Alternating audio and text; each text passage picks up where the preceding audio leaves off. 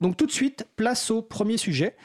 Alors nous allons commencer donc par l'intervention donc de Marie-Odile Morandi qui s'occupe du groupe transcription pour l'April. La chronique de Marie-Odile est intitulée Les transcriptions qui redonnent le goût de la lecture. Donc Marie-Odile va nous présenter des coups de cœur. Donc quels sont tes coups de cœur aujourd'hui Marie-Odile? Pas tout à fait des coups de cœur aujourd'hui. Euh, nous sommes bombardés de tous côtés de mauvaises nouvelles, d'attaques à nos libertés. Nous avons souvent l'impression d'un monde sans issue.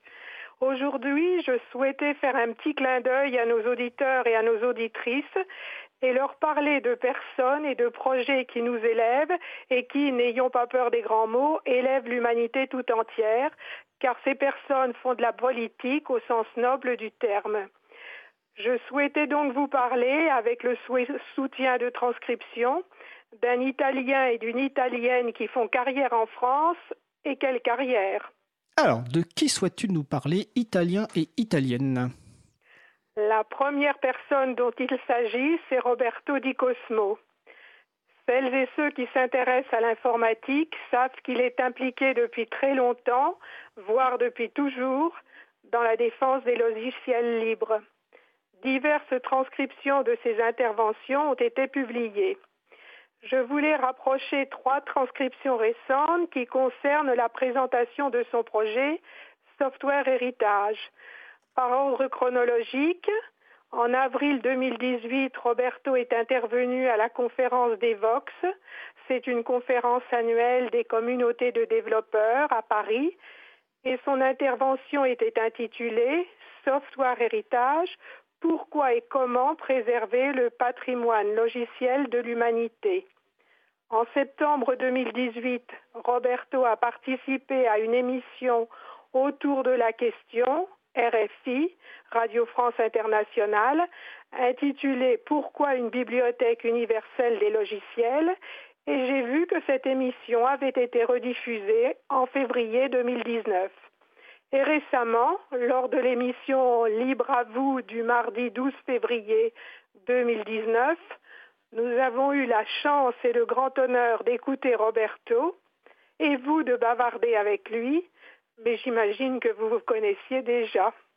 Alors, comme tu le dis, nous avons reçu Roberto donc, le 12 février. Et Roberto, on se connaît euh, depuis une vingtaine d'années maintenant. Donc le podcast de l'émission est disponible sur le site de l'April. Et évidemment, comme tu viens de le citer, la transcription est également disponible sur le site de l'April. Euh, peux-tu nous rappeler l'objectif de Software Heritage? Alors, je cite, l'objectif du projet, c'est de collecter, organiser, préserver et rendre accessible à tous et à tous le code source de tous les logiciels disponibles. Il s'agit donc de l'archivage de tous les codes sources de tous les logiciels disponibles dans le monde. C'est la création d'une bibliothèque universelle des logiciels. C'est donc un projet d'envergure mondiale. En lisant les transcriptions, vous pourrez connaître la genèse de ce projet, vous trouverez les liens vers ces transcriptions sur le site de l'April à la page de référence de l'émission d'aujourd'hui. Et est-ce que tu considères que l'idée de Roberto est une idée géniale, novatrice, que personne d'autre avait eu avant? Oui, c'est ce qu'il explique euh, dans ses interventions et dans les transcriptions. Certes, Roberto a une idée géniale, mais il nous explique que son équipe, les personnes avec qui il travaille, sont toutes aussi géniales que lui et que de plus, il a eu la chance de rencontrer des responsables qui ont compris l'importance de ce travail, lui ont fait confiance et l'ont suivi parce que parce que c'était maintenant ou jamais. En effet, dit-il, on a une opportunité unique de pouvoir encore parler à la plupart des gens qui ont écrit les premiers logiciels, qui savent comment les logiciels qui ont fabriqué Internet, qui ont fabriqué le web, ont été développés et pourquoi ils ont été faits de telle sorte. Ces personnes sont encore vivantes. On ne peut s'empêcher de penser à Louis Pouzin, qui approche des 90 ans et qui a été beaucoup sollicité ces derniers jours au sujet de l'anniversaire des 30 ans du web. Peut-être se connaissent-ils et se sont-ils rencontrés. Alors, comme tu le dis, ce sont les, on a fêté récemment les 30 ans du web, l'occasion aussi de, saluer euh, Tim Berners-Lee et également Robert Caillot, qui est un petit peu considéré comme le co-inventeur du web il y a 30 ans. Donc, Software Heritage, c'est un projet technique, mais pas que. C'est ça? On ne peut pas douter que Roberto et son équipe trouveront les solutions techniques adaptées pour réaliser ce travail titanesque.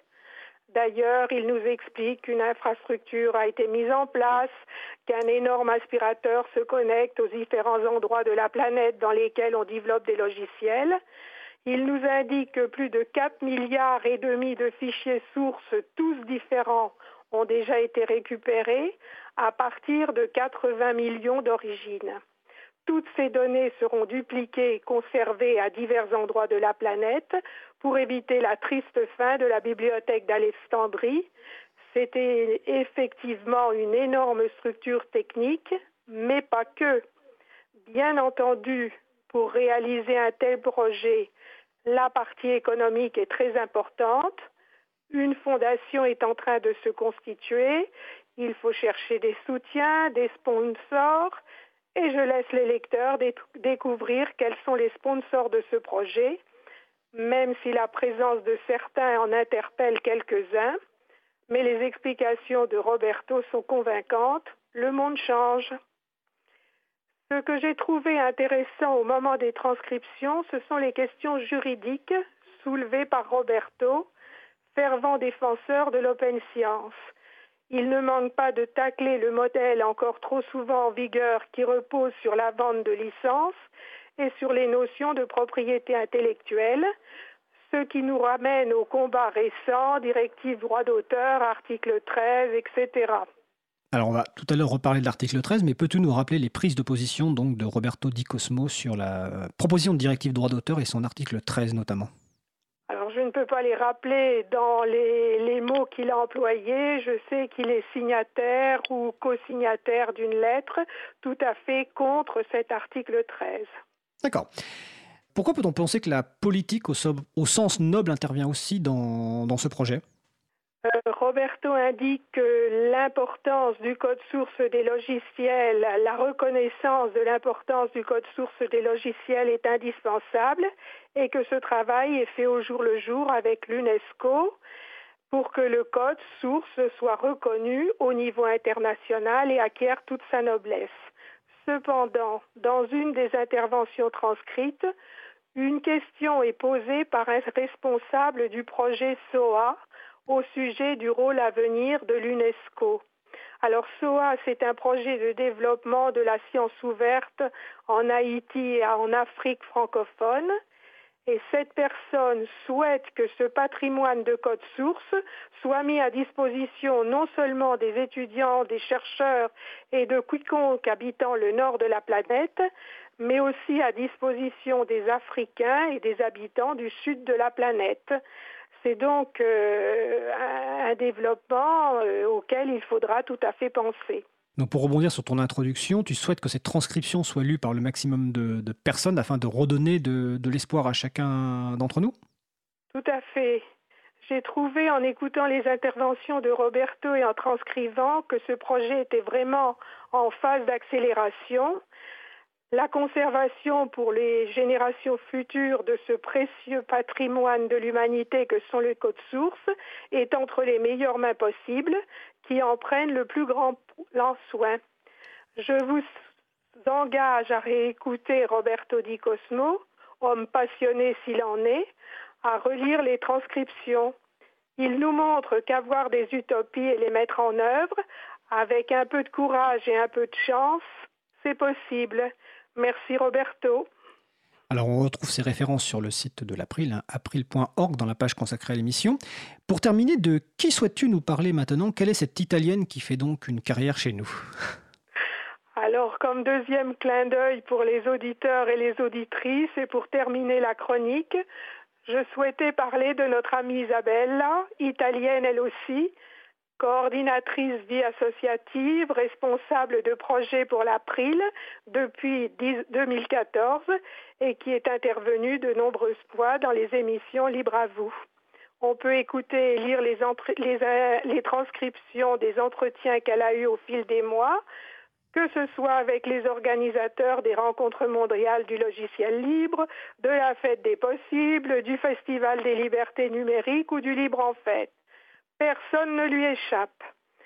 Ce que je voulais souligner, c'est que le 29 mai 2018, elle était intervenue pour présenter le groupe de travail sensibilisation de l'Abril, dont le but est de réaliser, de proposer des outils de communication pour sensibiliser le public au logiciel libre, nous dit-elle.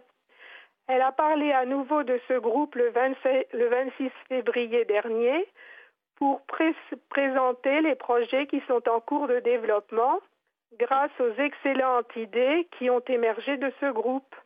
Le jeu de GNU basé sur le jeu de loi et le catalogue de fiches destiné à expliquer quelles sont les principales actions menées par l'April. Elle indique que tous ces projets permettront de faciliter le travail des bénévoles, des animateurs, des animatrices des stands. Donc, si vous voulez participer au groupe sensibilisation, vous trouverez toutes les explications sur la page de référence en allant consulter, par exemple, la transcription de l'émission du 26 février.